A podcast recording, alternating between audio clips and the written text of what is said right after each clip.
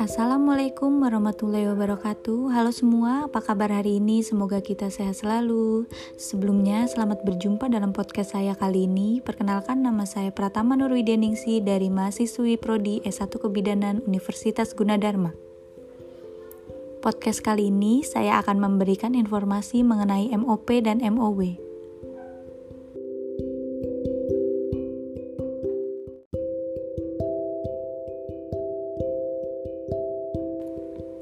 Apa yang dimaksud dengan MOP dan MOW?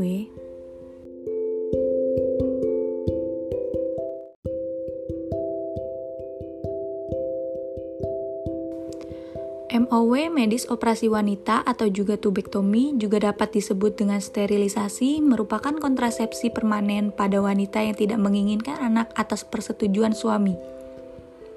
MOW merupakan tindakan yang dapat dilakukan dengan melibatkan pembedahan minor atau kecil, di mana saluran tuba wanita dipotong atau ditutup yang akan menyebabkan sel telur tidak dapat melewati saluran telur.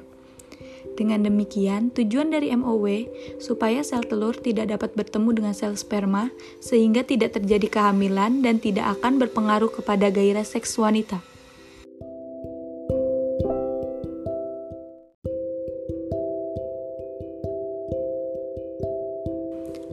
MOP medis operasi pria atau juga vasektomi, prosedur pembedahan minor atau kecil dan merupakan kontrasepsi permanen pada pria yang tidak menginginkan anak atas persetujuan istri.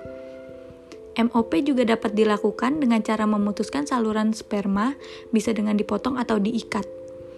Tetapi jika diikat, kemungkinan masih adanya pertemuan antara sel telur dan sel sperma.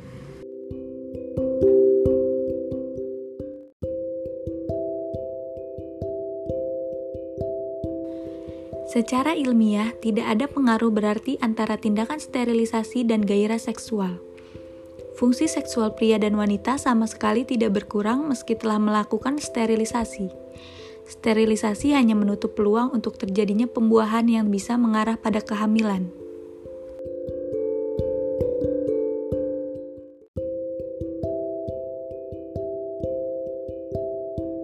Selanjutnya, tujuan MOW dan MOP. Yang pertama ada meningkatkan mutu pelaksanaan pelayanan kontrasepsi secara terpadu, yang kedua ada penurunan angka kejadian efek samping komplikasi.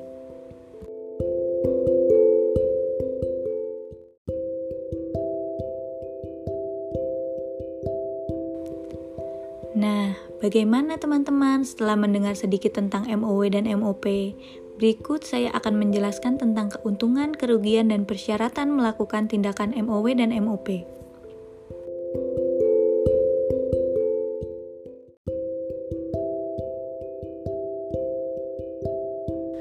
Keuntungan dari MOW dan MOP yang pertama ada permanen atau tetap, yang kedua tidak ada efek samping jangka panjang, yang ketiga pasien tidak perlu dirawat di rumah sakit, yang keempat tidak mengganggu hubungan seksual, dan yang kelima jika dipotong keberhasilan dari MOW dan MOP 99%.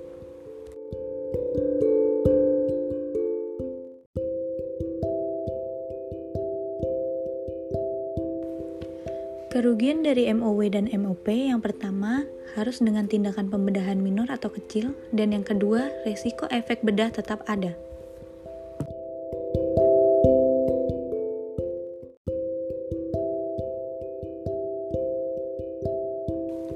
Dan yang terakhir ada persyaratan dari MOW dan MOP yang pertama usia, Biasanya dokter menyarankan sterilisasi jika wanita berusia di atas 30 tahun. Yang kedua, jumlah anak yang sudah dimiliki. Yang ketiga, sterilisasi tetap bisa mencegah penyakit penularan seperti HIV dan AIDS. Yang keempat, pemakaian kontrasepsi pendukung pasca operasi selama 3-6 minggu agar meningkatkan keberhasilan tindakan sterilisasi.